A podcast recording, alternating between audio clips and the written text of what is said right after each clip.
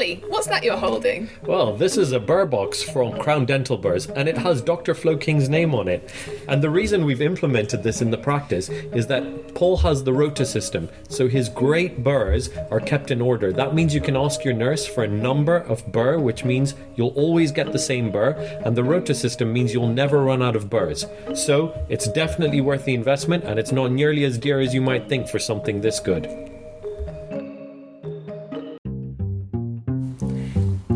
Why did you invest in the Navident dynamic navigation system? It's incredible. It brings our safety and accuracy up for patients. Here's a tracker that we use, and thanks to Rob from the Dental Imaging Company, it's been great support and so easy to set up.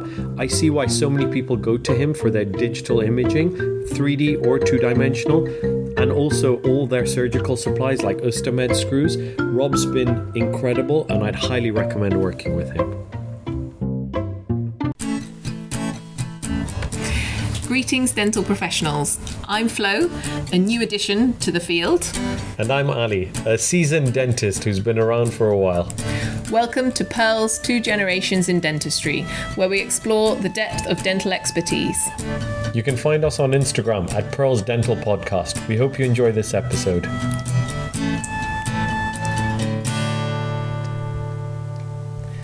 So, Ali, how was your week?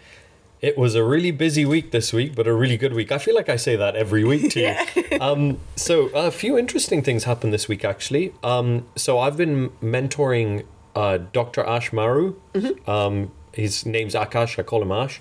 Um, in Hereford. And it was a really cool day on Saturday because I was there for the whole day with him. He had a few cases in, and we've done this a few times.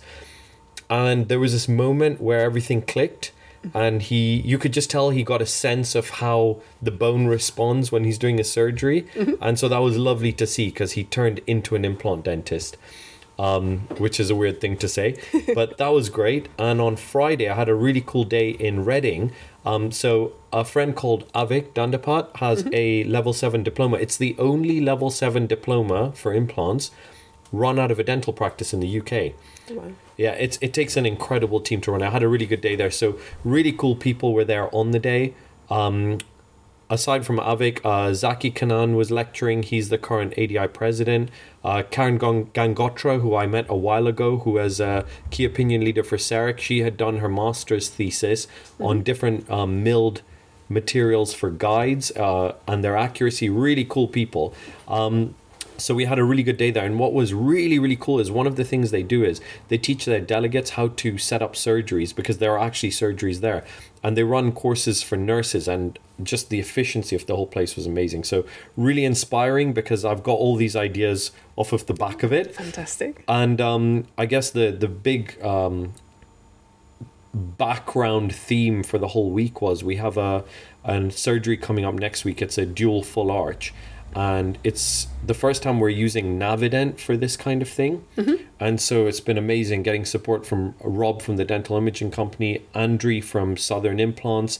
And um, Darren Kelsey's lab in getting all the wax ups done, and I'm really excited about um, about doing that because I think we are going to be able to achieve some really phenomenal, accurate results for full arch using dynamic navigation. So I'm very excited. How was your week? Um, I had a little bit more chilled chilled week. I made some sauerkraut this morning, which was nice. Um, haven't made it in a while, so it felt very, yeah, just calming to to be able to do. Um, but I did have some fab news this week. I was the winner of the Sustainability Hero Award for Wales. Congratulations. Thank you. Well deserved. Thank you. Um, so yeah, I'm going to find out in May um, how I do nationally. But yes, I won the the Welsh bit of it. Cool. that So, do they have cool. one per country? I think so. One hero. And then and then yeah, and then they do a national one to see who's the o- overall winner. you don't. You don't all come together to form like Captain Planet. That'd be really cool. Um, that's amazing, Flo. That that's so- really really cool. Well done. yeah, that, that was that was a really nice. Um, yeah, it was a really nice email to receive. Although it was quite funny because it said one of your colleagues has nominated you, but I had nominated myself. So I think you nominated yourself off the back of us encouraging you. to yes, be you fair, had, you had. I guess I have a follow up question. Is it true that sauerkraut that you make at home tastes a lot better than what you buy in the shops? Oh my gosh, yeah. Okay. Oh, so much better. I'll, I'll give you some of the some of the batch I made um, if it turns out okay. Thank you. Amazing. I said this last time. I said I've never had um, pumpkin pie, and does it taste good? And you made pumpkin pie. I need to just keep doing this. I think. I'm very easily trained, Pavlov's dog.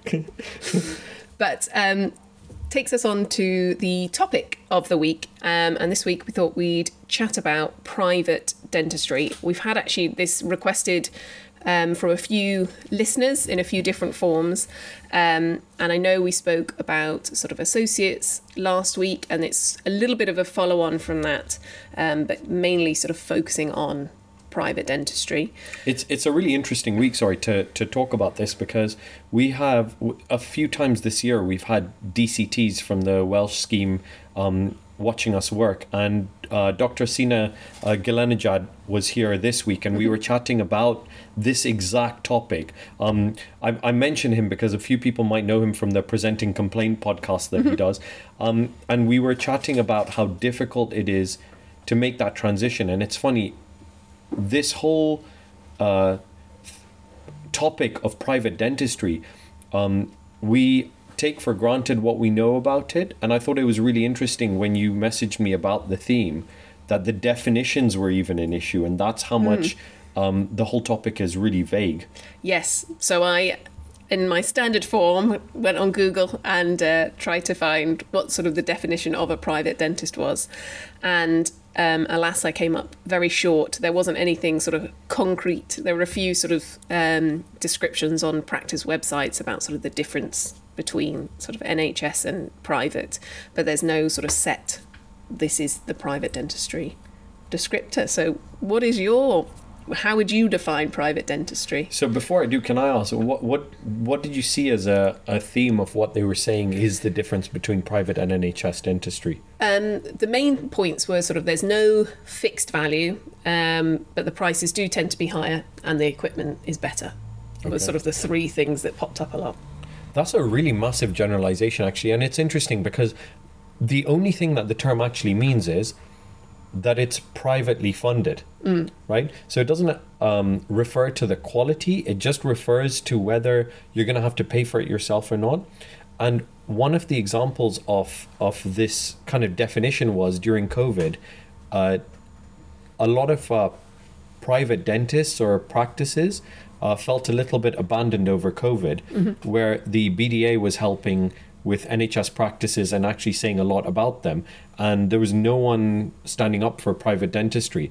And so in England, the uh, British Association of Private Dentistry formed the BAPD, and uh, I was part of the group that formed the Welsh version of that, but private dentistry as a term um, is looked at a little bit differently in Wales culturally, we felt.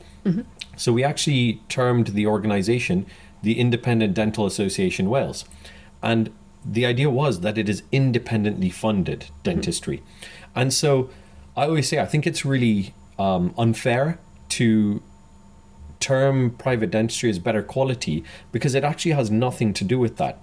And I've seen private practices that are actually cheaper than NHS prices. Wow. Yeah. It's not common, but it's possible because it actually has nothing to do with how the dentistry is performed. It's just to do with how the dentistry is paid for. And there's no subsidy. Fair enough. Well, I suppose there's an economic supply and demand model somewhere there where you can, yeah, get things cheaper in some ways. Um, I think also, again, with that quality, there are people on the NHS doing absolutely beautiful work, and those patients are incredibly lucky. Um, And think And and equally there are people doing private dentistry that, you know, Yes. is not great. And and really it this just shows it comes down to the individual rather than the system that they're on, right? Oh, definitely. Um, so, if you've got someone sort of thinking about going private, sort of what would you say sort of the main reasons for someone to start going sort of fully private or more higher percentage wise private would be? So the why is is that you have control over your clinical time. You don't have to provide any procedures that you don't feel you can do to a good standard or that you or that you don't want to do. If there's things you don't like or aren't good at, you shouldn't be providing them. And the thing about being on the NHS is that you're forced to provide them.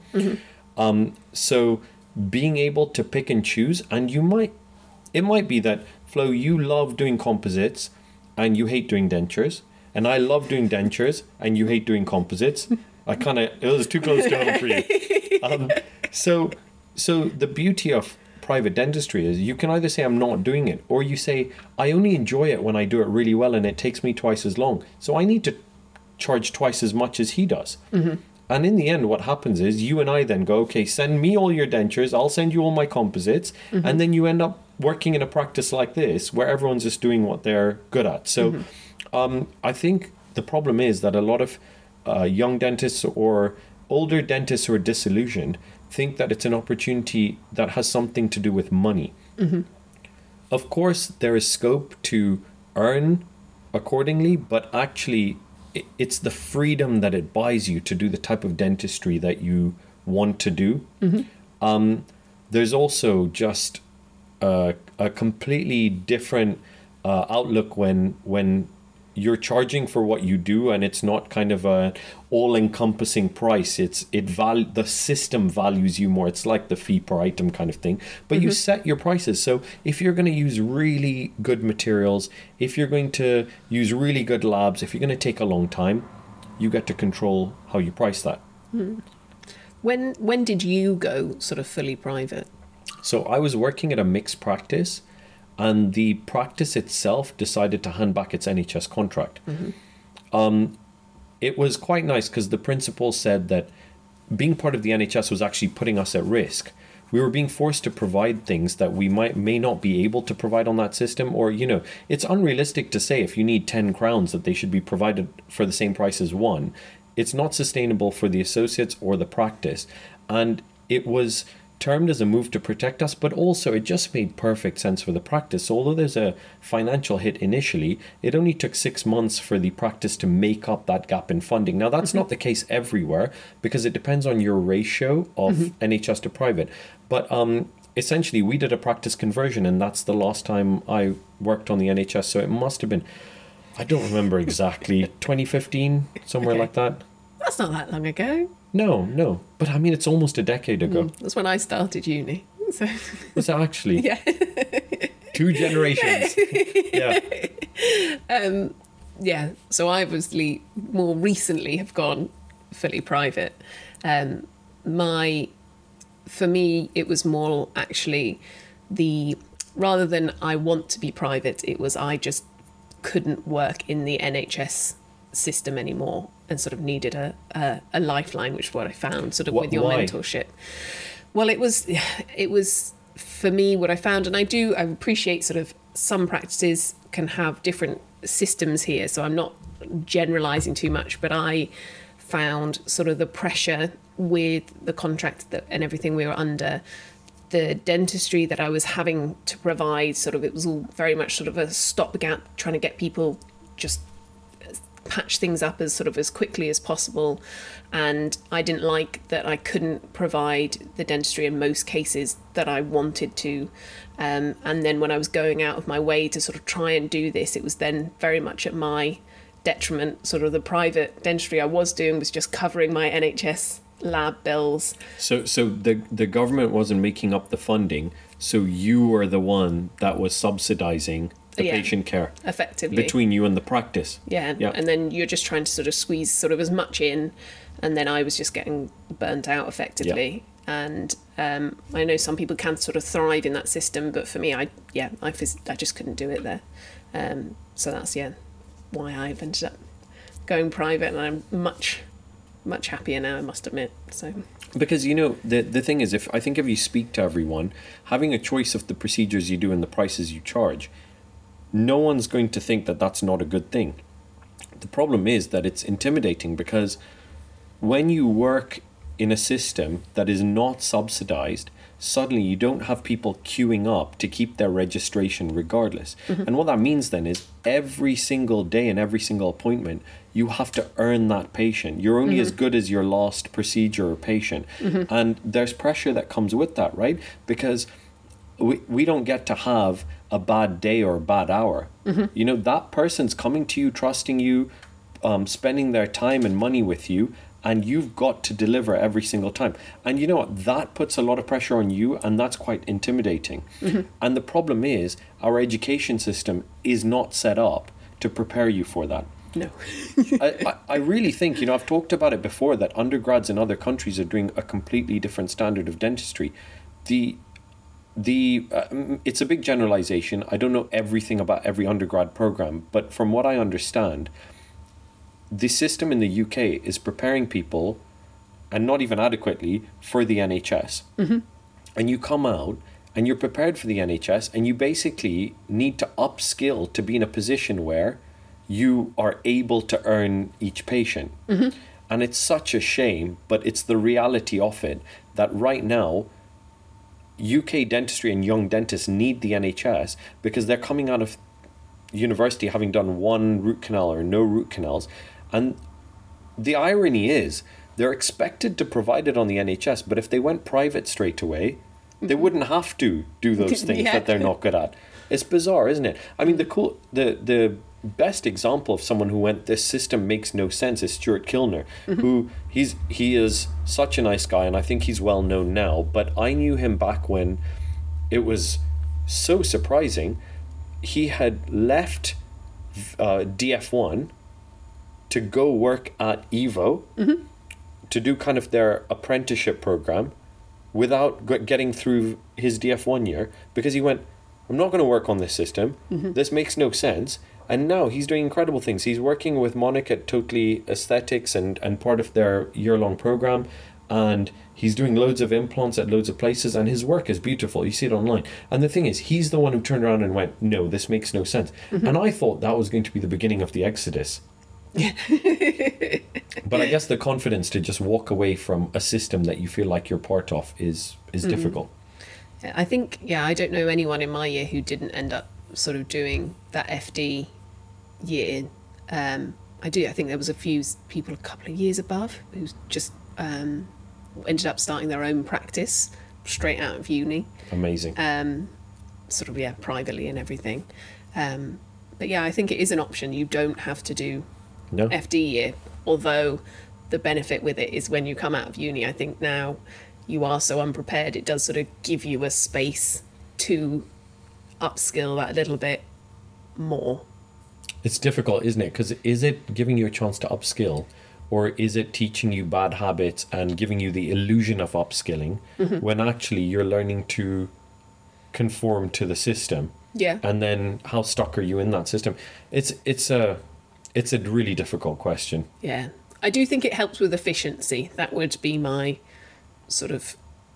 Although, yeah, like you said, then maybe are you then having to sort of unlearn some of the things that gave you some of that efficiency? I mean, there's two ways to get quicker, isn't there? There's getting quicker by repetition, and there's getting quicker by taking shortcuts. Yes. Yeah. And- and I mean, you that up just, I think, taking a lot of sums it up. short there. Yeah.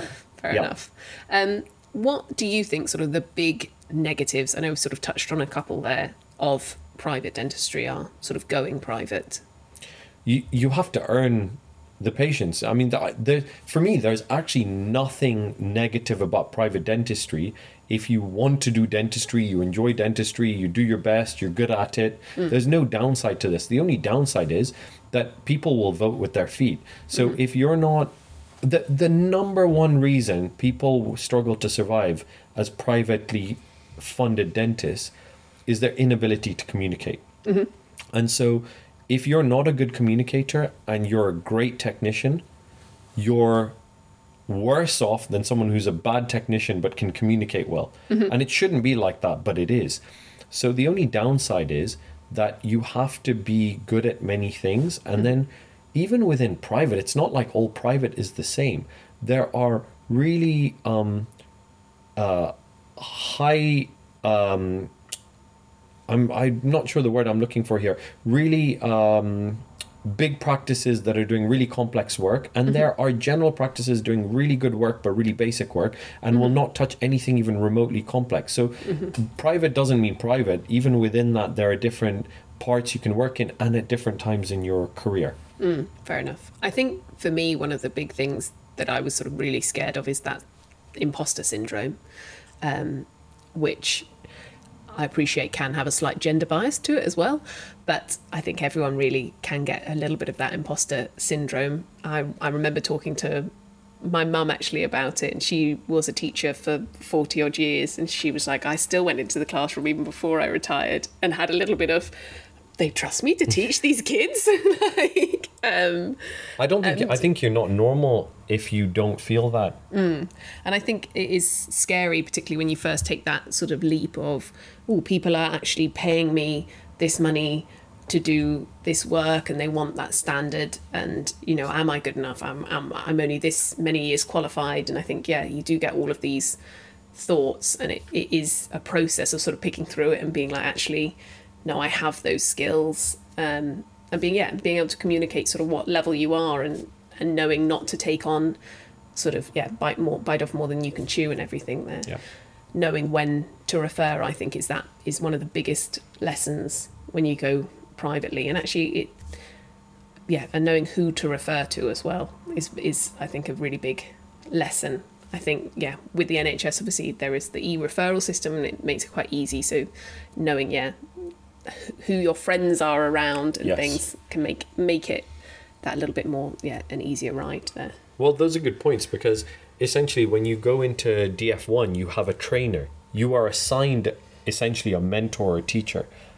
The same should happen in private dentistry. It mm-hmm. needs to be a supported transition because it's a new system to you if you haven't worked on in that system mm-hmm. before. Definitely. Ali can you name everything in the practice that's made by W&H Ooh, off the top of my head, all of our handpieces, our sterilization equipment, my implant motor, the Piezomed, they're an incredible company to work with because they're an Austrian company that focus on hygiene, and we know from studies that patients care most about hygiene. To top it all off, the support we get from them is amazing. They don't actually supply the equipment, but they provide the support. Now that's true support.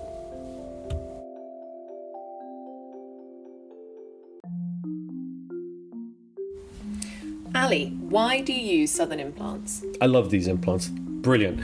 I have options like coaxis, which 38% of implants that are used by Southern are coaxis, which means that 38% of the time, if you don't have coaxis angle correction at implant level, you're compromising on your treatment plan. On top of that, soft bone implants for the pterygoids, as well as the max implants, immediates for molars, can save having zygomatic implants. Definitely the way to go. Fair enough. So, um, I saw actually a really interesting post on Facebook this week. I think it was on the Young Deciduous group. I can there's so many of those groups. I can never remember yeah, which one it yeah. is. Um, and someone had posed a question about how how to upsell private on the NHS. And there was a lot of sort of debate that then sparked off about sort of the ethics of this. Do you have any thoughts on that at all?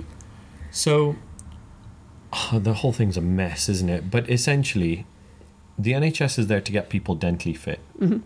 I don't think it's. I don't like the term selling or upselling or ethical selling because you're not selling, you're giving options. Mm-hmm. And if you're really transparent about what is available in a system, and as a practice, you have a policy that that's what you're going to provide, mm-hmm. and then anything that has cosmetic consequences will be outside of that system, then you're really safe because you stick to that and it's all part of a contract and a system. The problem is when people decide, I want the contract and I want the money from the contract, but I don't want to provide what's on the contract because essentially you you have to vote with your feet when it comes to these contracts. Um, I it's really difficult for young dentists because it is a minefield. But my advice would be for example, if you're doing posterior crowns and the practice's policy is that posterior crowns will be metal colored, mm-hmm. and you give your patients the option of a private tooth colored crown, I think that's perfectly fair enough. What you can't do is offer someone this and someone else the other. Mm-hmm. They can have a white one on the NHS, they can't. Um, trying to push people saying, "Oh, you can't have a crown on the NHS." I mean, this is where you make a real mess of it. So I'd say if you're working on the NHS, you should really understand the contract that you're working in. How many people? It's like Apple's terms and conditions, right? No one has ever read those. But I think that the one of the problems with the NHS contract though is it's so ambiguous because it is technically you should be able to offer basically everything Yeah.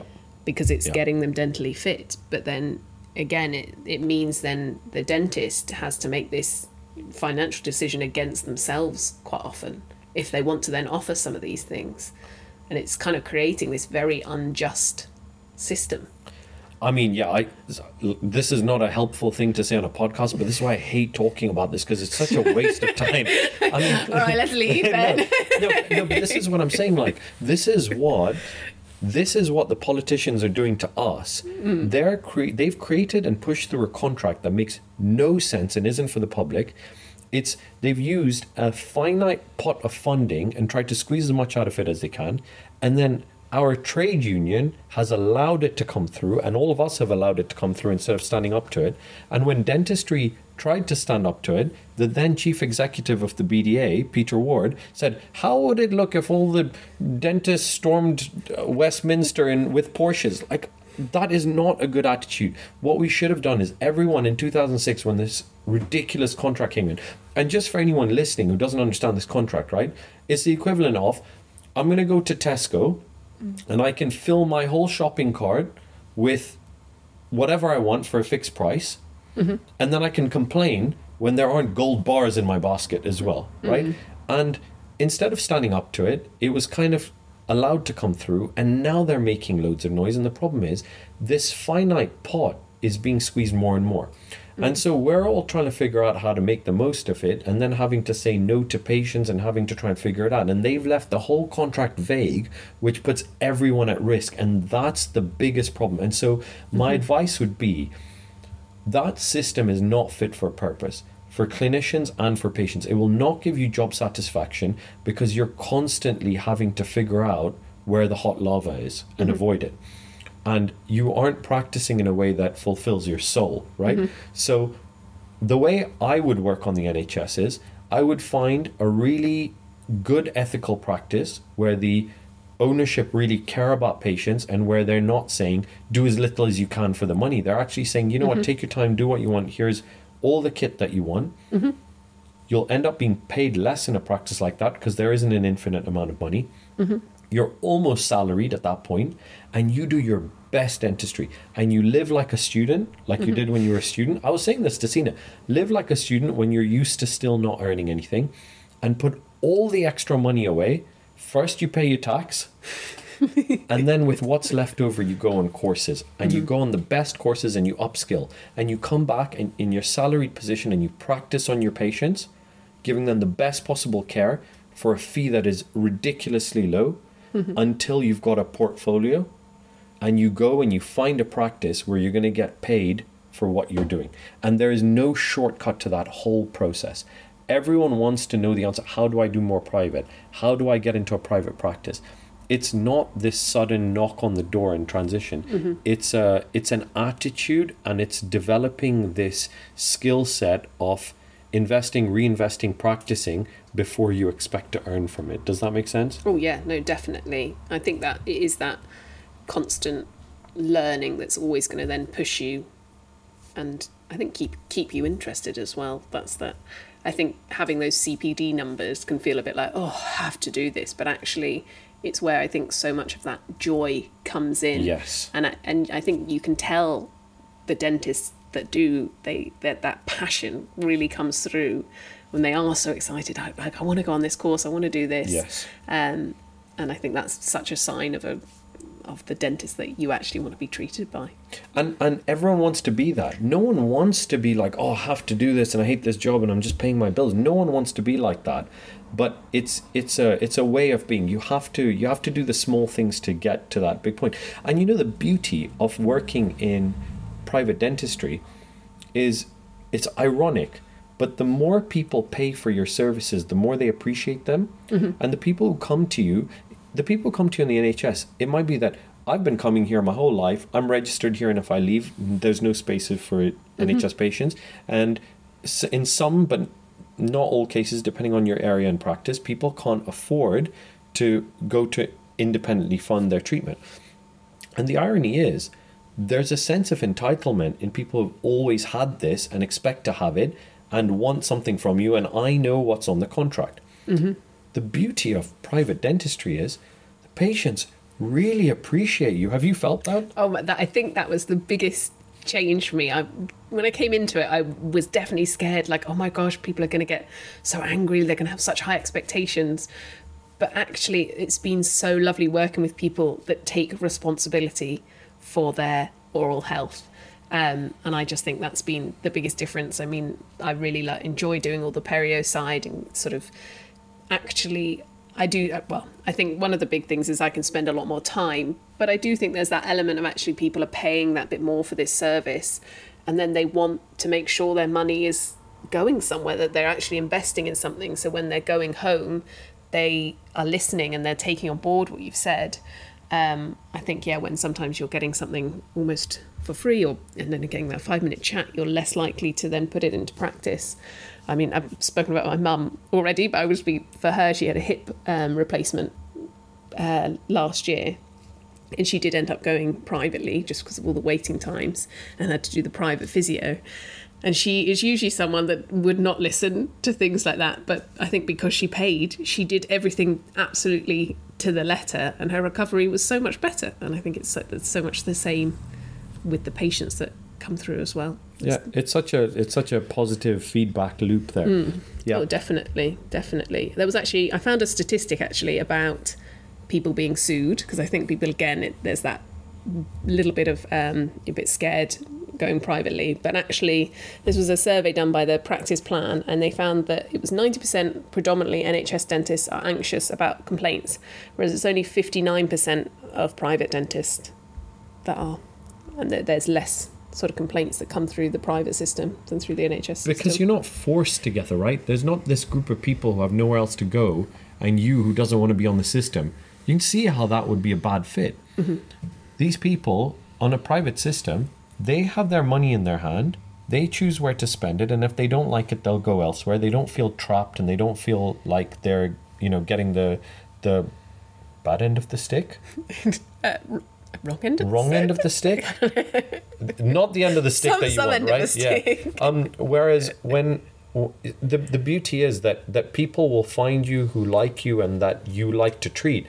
But the thing i really like is when you really look after a patient and if you do your best for every single patient that you see they really feel it. Anything you do in life even you go to the supermarket and you're at the checkout till and the person engages with you and they're really nice and they're doing their best you it makes you positive and it makes you happy and this is what can be created. So these people actually who are coming in and spending their money it's like going to a really good restaurant. You can spend a lot of money at a restaurant mm-hmm.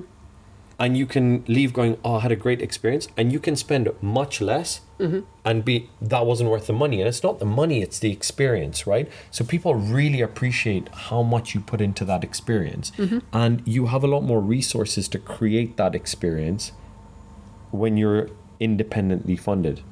What are some of your private practice experiences you create for the patient? Ooh, so um, I think it's really important that um, the little things like uh, this isn't exclusive to private practices, but when you think about it, appointment based systems or wherever you are, if people are stressed and there's traffic and they're running late and then they have to look for parking and they're coming in for something that they might be anxious about anyway. So, you know, the little things like having parking available.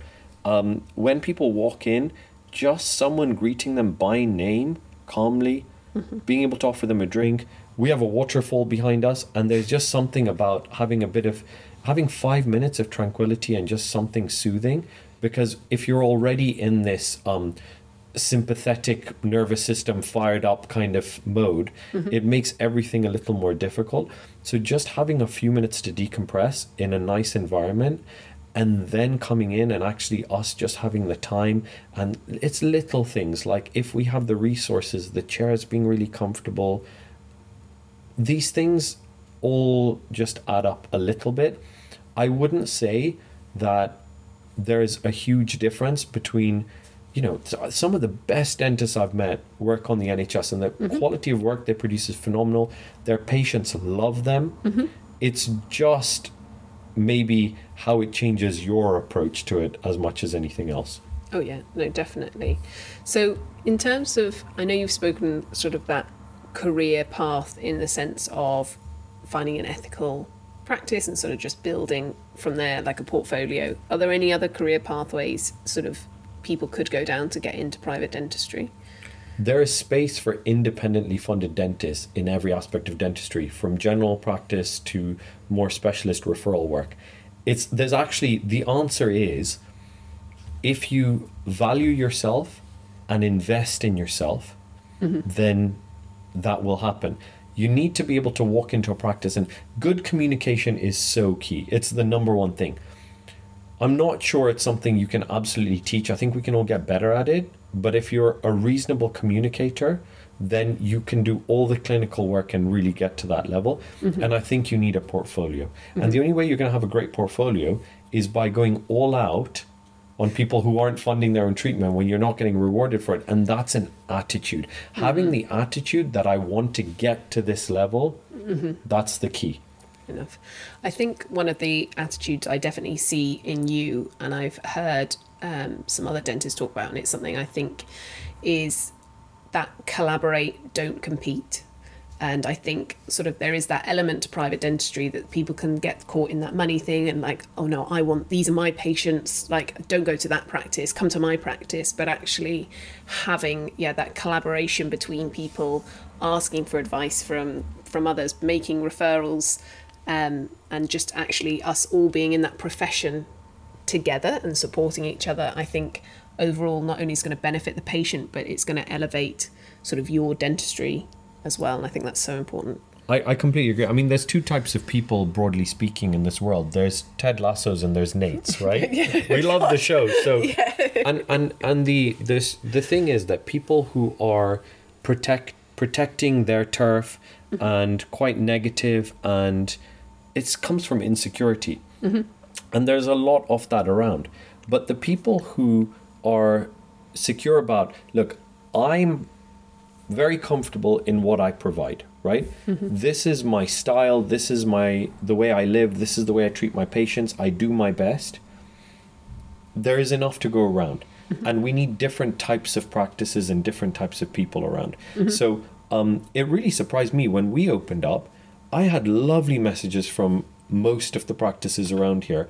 and nice. especially, I mean, Craig Lewis in Birchgrove messaged me and he said, Oh, how's it going? Welcome. And mm-hmm. we're we're literally down the road from him and he could have been worried about it. And he went, you do implants. Okay, cool. Let's work together. And I was mm-hmm. like, you know what? What an attitude towards things. And even within a building, what we're learning is mm-hmm. the more we help and support each other, the more we're all getting busy with the right type of work, the more we're getting better patient outcomes, really happy patients. So, yeah, I believe in this type of momentum. Talking sort of about sort of getting patients in a little bit, um, did want to touch on sort of the big thing nowadays social media and sort of the marketing of yourself as a dentist on social media. Yeah. and that's sort of how important is it in today's climate? Man, I I think you know I think what's really important is staying true to yourself. I don't think you can go and force yourself to be any way that you're not, right? Mm-hmm. So there are people who think, "Oh, I have to go on social media and do something," and then it's all a bit awkward and they don't enjoy it and nothing good comes off it.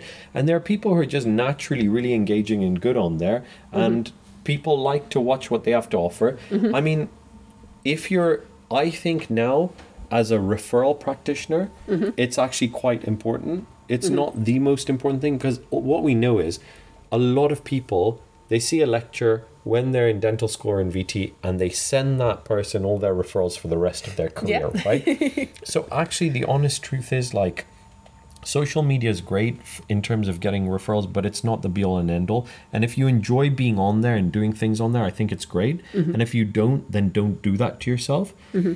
Practices, I think it's important to have a presence. Mm-hmm. And I think it's important for it to represent you. If you're a practice that considers yourself a family practice and really caring, then don't have a social media that is making it look like state of the art, mm-hmm. and vice versa. It's it's about getting your true image out there, mm-hmm. and I think I don't think if practices are trying to grow, I think it's almost impossible now without some social media marketing. Fair enough. Would you be funny about an associate sort of advertising themselves rather than the practice? No, I have no problem with that at all. I find it strange that practices would have this problem, right?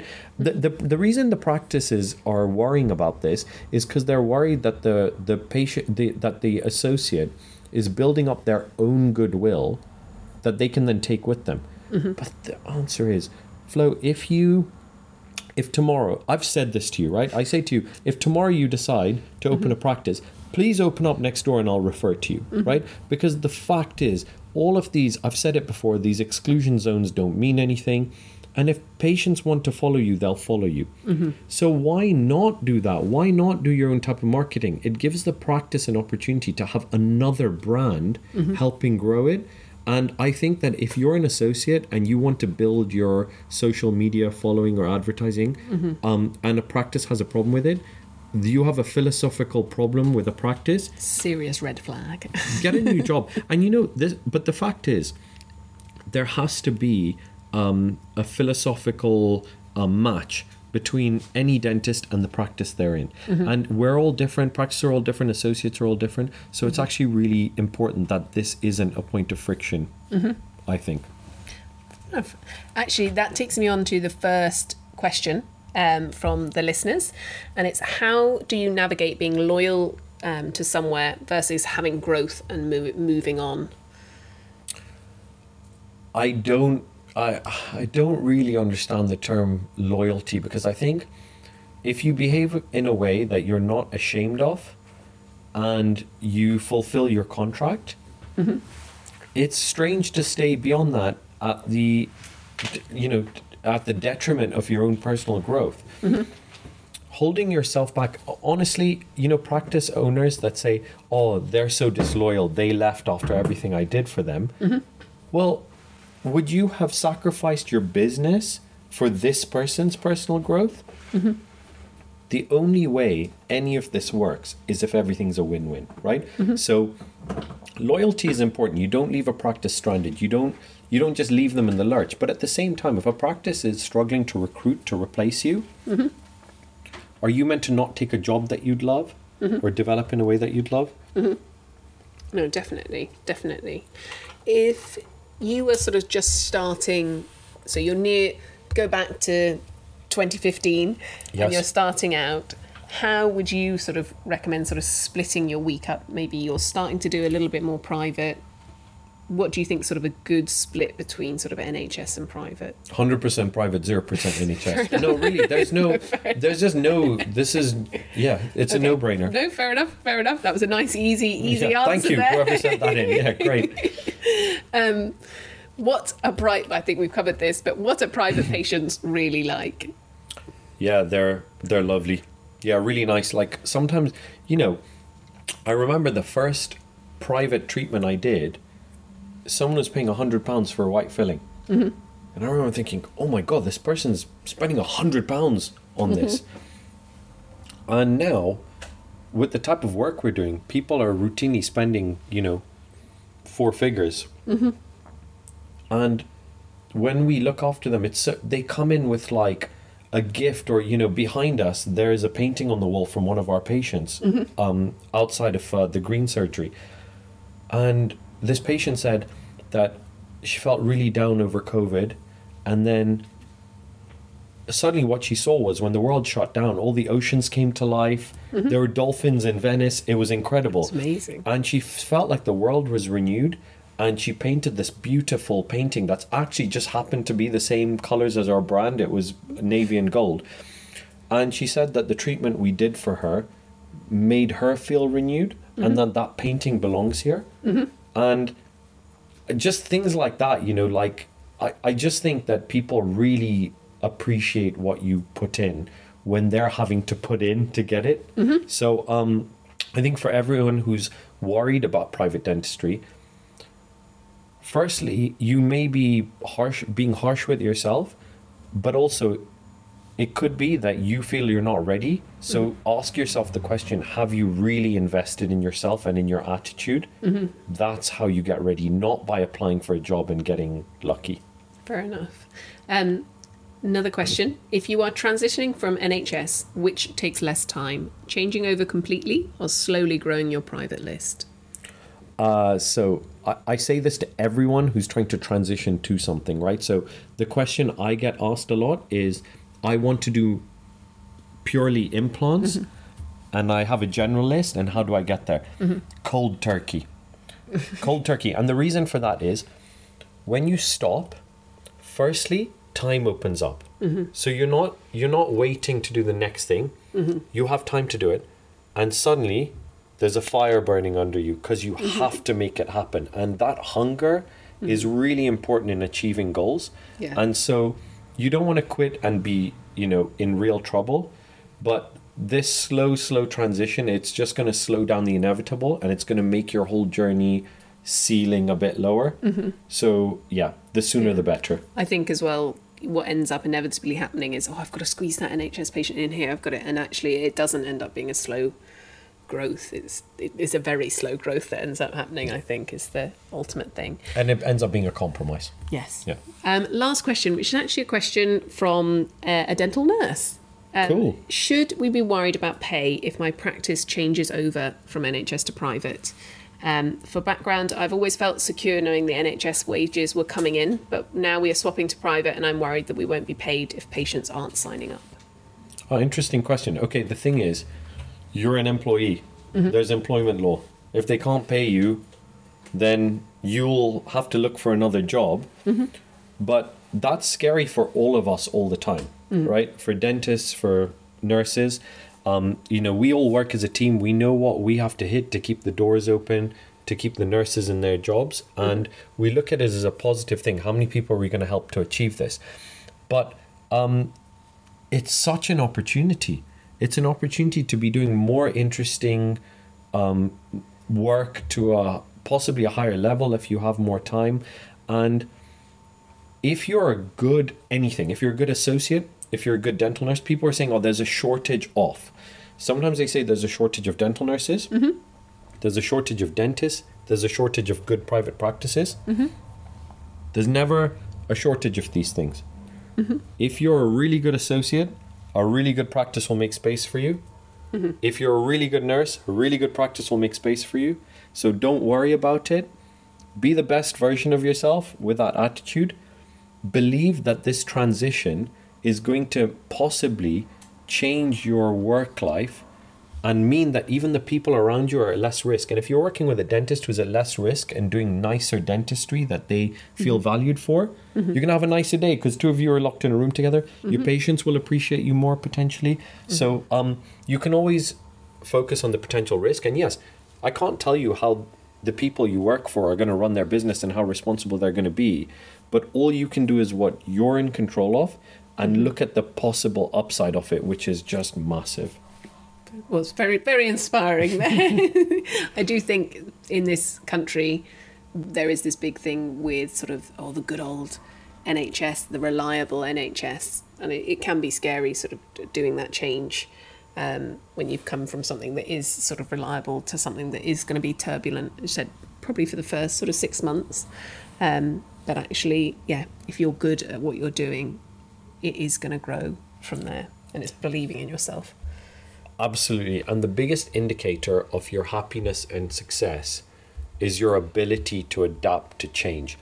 If you're scared of changes, it's going to make your career very difficult. You just have to obviously make calculated decisions, but look at the possible upside of things because the fear is what holds most people back.